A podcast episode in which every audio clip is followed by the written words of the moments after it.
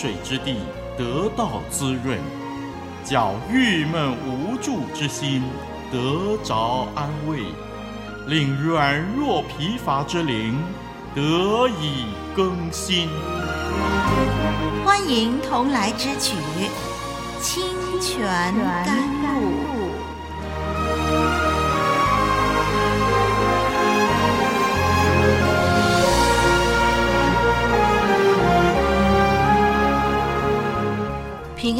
众朋友，网络上的弟兄姐妹，我是丽文，让我们继续来研究创世纪吧。上一集我们研究到以撒娶妻的第三段，今天要研究的是第四段。第四段就是事件的结束，那是记载在创世纪二十四章第六十一节到第六十七节。记载了利百加和老仆人回到迦南地，成为以撒的妻子。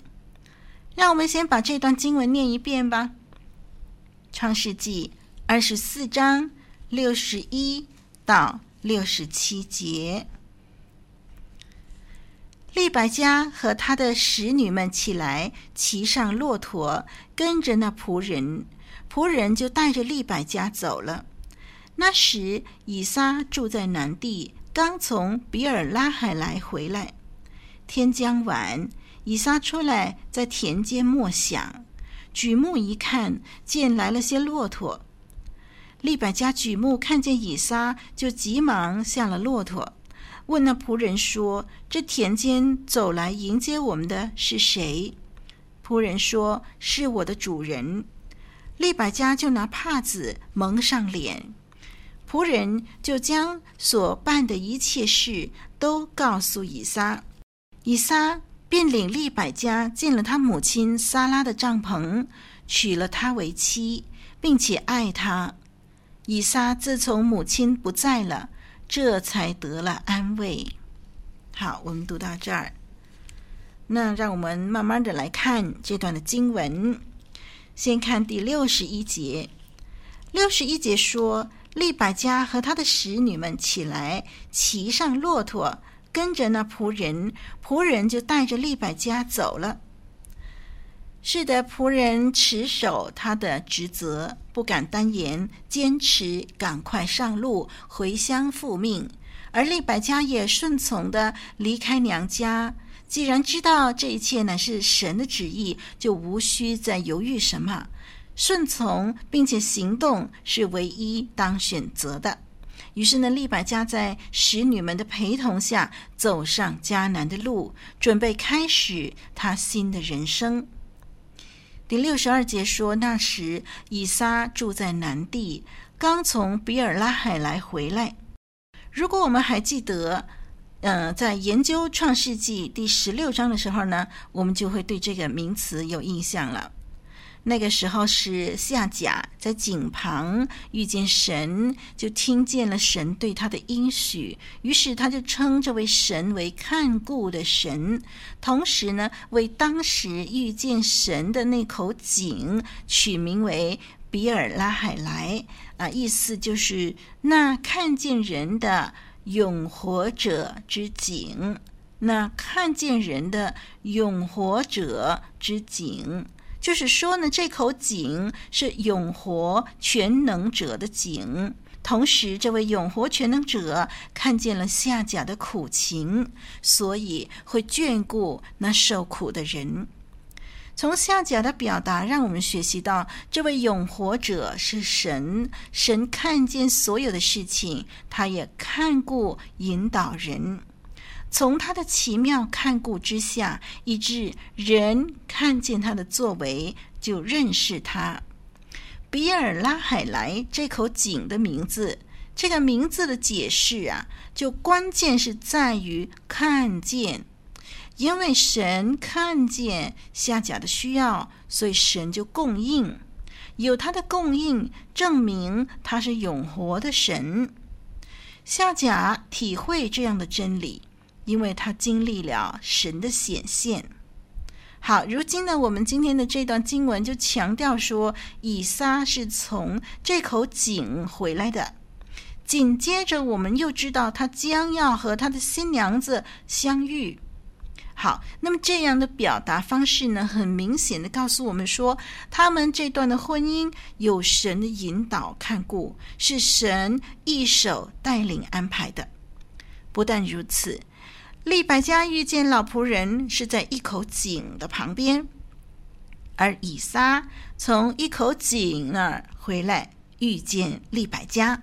哎，这一点很重要，表示井是双方遇见配偶的象征性的地方，表示呢，这样的经历啊，不是巧合，而是刻意的安排，安排者是神。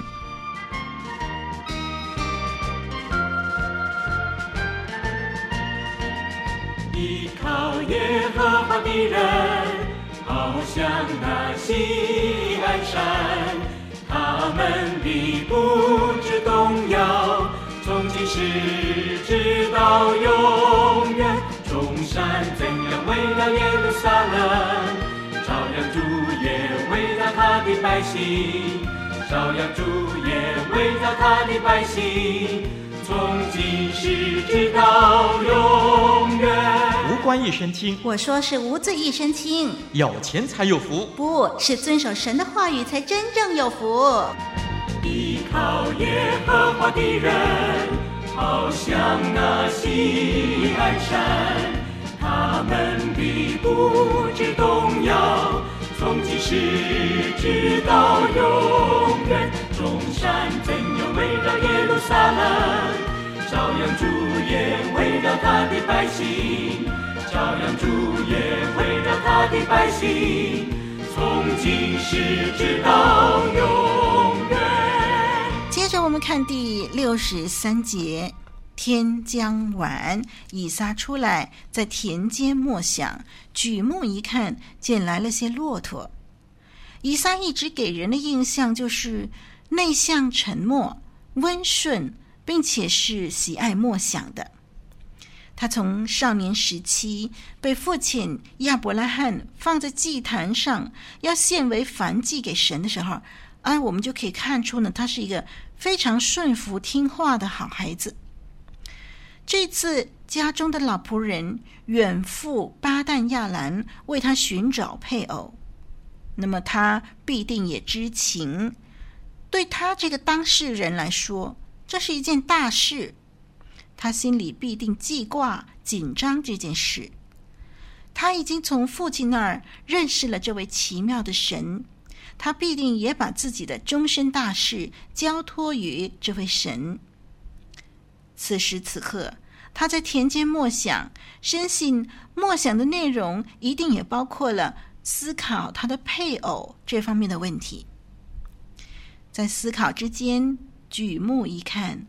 远处有骆驼队伍渐渐的靠近他，对他来说，很自然想到，是不是这就是他家中的骆驼队伍啊？是老仆人回来了吗？他独自回来吗？还是也带着他的新娘子一起回来呢？在这举目一看的一瞬间，相信在以撒的脑海中盘旋了不少的问题。第六十四节就提到利百加也看见了以撒，虽然他不确定来者何人，但是他先急忙下了骆驼，表示对来者的尊重。他的礼貌依然令人欣赏。然后他就问老仆人说：“这位来迎接他们的人是谁？”可见利百加是一个非常主动、非常积极的一个人。他不是被动的任人摆布，而是有主见的、积极的朝向这段的旅程，主动去认识、了解每一件新事物、每一个新人物。这是作为一位女主人需要具备的资质。老夫人回答说：“是我的主人。”哎，让我们留意，在这里，以撒已经成为主人。继承了亚伯拉罕的领导权，新一代就此开始。利百加听见眼前这位就是即将与他结为夫妻的丈夫，他就拿帕子蒙上脸。我们都知道，古时候的女子不会轻易在陌生男人的面前露出自己的脸庞，基本上只有在家里，在父亲或丈夫面前才会将帕子拿下来。虽然不知何故，这一路上利百加没有用帕子蒙上脸。但是在会见以撒的这一刻，她不忘记当时的风俗，赶紧将帕子蒙上。虽然不久之后，以撒就是她的丈夫。听众朋友，这一点很重要。虽然这是利百加一个看来不起眼的动作，却给我们今天的未婚男女一个很大的提醒：在结婚以前，即使是前一刻。都应该谨守当有的礼仪。时下许多年轻人在订了婚约以后，以为虽然还没有举行结婚大礼，不过反正迟早是夫妻，就轻易的同居发生性关系，这是不妥的。因为无论怎样接近婚期，毕竟还是属于婚前。只有在婚礼真正完成以后，二人才算是夫妻，才有权利享受夫妻之间可以享受的那种的权利。否则，都是属于婚前性行为，都是得罪神的。远在利百加的时代，姑且不谈婚前性行为。他们只是履行男女社交之间应有的礼仪，也就是女子用帕子蒙脸。这个礼仪在即将成为自己的丈夫面前依然持守，这是给我们后人一个很好的榜样。我们来看第六十六节说，老仆人将所办的一切事都告诉以撒。相信呢，他的报告啊，就像是在利百加的家里向利百加的家人报告那样，详细的将神如何引领整件事的过程都一一禀报，好让以撒知道，这位眼前的少女就是神带到他面前的妻子。让我们注意，老仆人肯定也向亚伯拉罕禀报一切，但是经文这里没有提到亚伯拉罕。而是凸显以撒，很明显的，以撒成为舞台上新的主角，是这个家族新的领导人了。以撒听见了一切，经文说，他便将利百加领进了他母亲撒拉的帐篷，娶了她为妻。帐篷常常是指新婚的洞房。这里表示他们正式举行了婚礼，成为夫妇。经文特别强调，这是以撒的母亲撒拉的帐篷。撒拉已经过世，撒拉是上一代的女主人。现在利百加被领进上一代女主人的帐篷，表示利百加继承了撒拉的地位，成为新的女主人。以撒迎娶新娘子不是一件普通人家婚嫁的事，而是神所拣选的人、所拣选的家庭、上一代的使命传承到下一代的重要的阶段。神拣选了亚伯拉罕，从亚伯拉罕的孩子以实玛利和以撒之间拣选了以撒。也在众多女子当中拣选利百家成为第二代主人的配偶。往后，神还会在下一代再做拣选的工作，直到救恩完成，恩临万邦。让我们注意最后一节提到，利百加填补了因撒拉的死在以撒心中留下的空虚。是的，我们相信以撒是撒拉的心肝宝贝儿。做母亲的对于这个唯一的宝贝儿子，一定是关怀备至，照顾得无微不至。以撒在家中是天之骄子，是父母捧在手心呵护长大的人。撒拉必定是以撒谈心的对象，必定是最懂得他的心思、最体贴他心意的慈祥母亲。以实玛利很早就离开了这个家，以撒没有兄弟姐妹相伴长大，他成长的过程当中，对于母亲的依赖必定不轻。但是母亲终究离开了世界。这种的失落感必定是非常强烈的。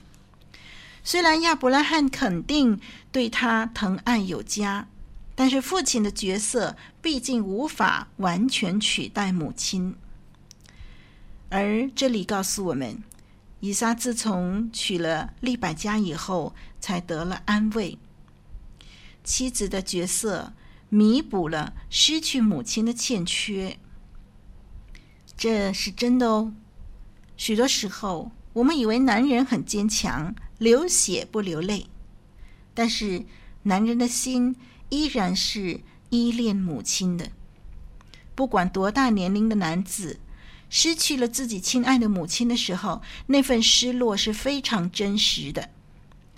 身为妻子的，应该更多体恤丈夫的这份失落，扮演好自己的角色。弥补丈夫心灵的失落。基本上，做妻子的在丈夫面前本来就有三重角色。当丈夫需要谈心的对象的时候，扮演好红颜知己妻子的角色；当丈夫需要领导的自尊的时候，扮演好被照顾的女儿的角色；当丈夫面对困难束手无策的时候，就挺身而出，扮演好母亲的角色。此乃有智慧、成功的妻子。利百加在结婚初期，深信她也胜任这样的角色，至少她足以被称为以撒的红颜知己，弥补了以撒心灵的空虚。以撒娶妻的事件就此告一段落了。这个事迹让我们学习到，只要信靠神的人，以负责的行动顺服与神的约定，那么就可以信赖神必定会带领一切，成全一切，借此来彰显神的信实。我们知道，以撒这段婚姻的引导和成全，跟神的计划是有关系的，正是神祝福的计划。神使到择偶的事顺利的通达，这样是以负责的态度来履行他向亚伯拉罕所立的约。这个立约由神引导完成。这件事情教导我们有关于人的信实和神信实的引导。神不是随便为以撒找个妻子，因为这段婚姻。成为神在世界的计划不可或缺的一环。今天我们如果在类似的事情上寻求引导，我们必须问的就是，并非神是不是为我预备一个合适的配偶，而是这样的婚姻对神会有怎样的价值呢？在择偶的事情上面，我们要问的不是神是不是为我预备一个适合的配偶。乃是我这样的婚姻对神会有怎么样的价值？在寻求神的引导当中，不能够为着自私的动机，而应该为着神的旨意。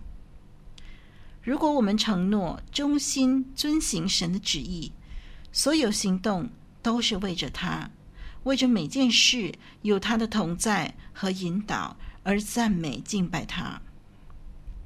这样呢，我们就有资格说自己在这件事情上信赖神的引导了。神的旨意虽然不能够预先知道，但是我们可以借着那些看重祷告、正直的遵守与神约定的人来帮我们一起辨认，到底神会怎么样引导信靠他的人呢？除非我们跨出信心的第一步，让我们一同来学习寻求神旨意的功课吧。我是丽文，再会。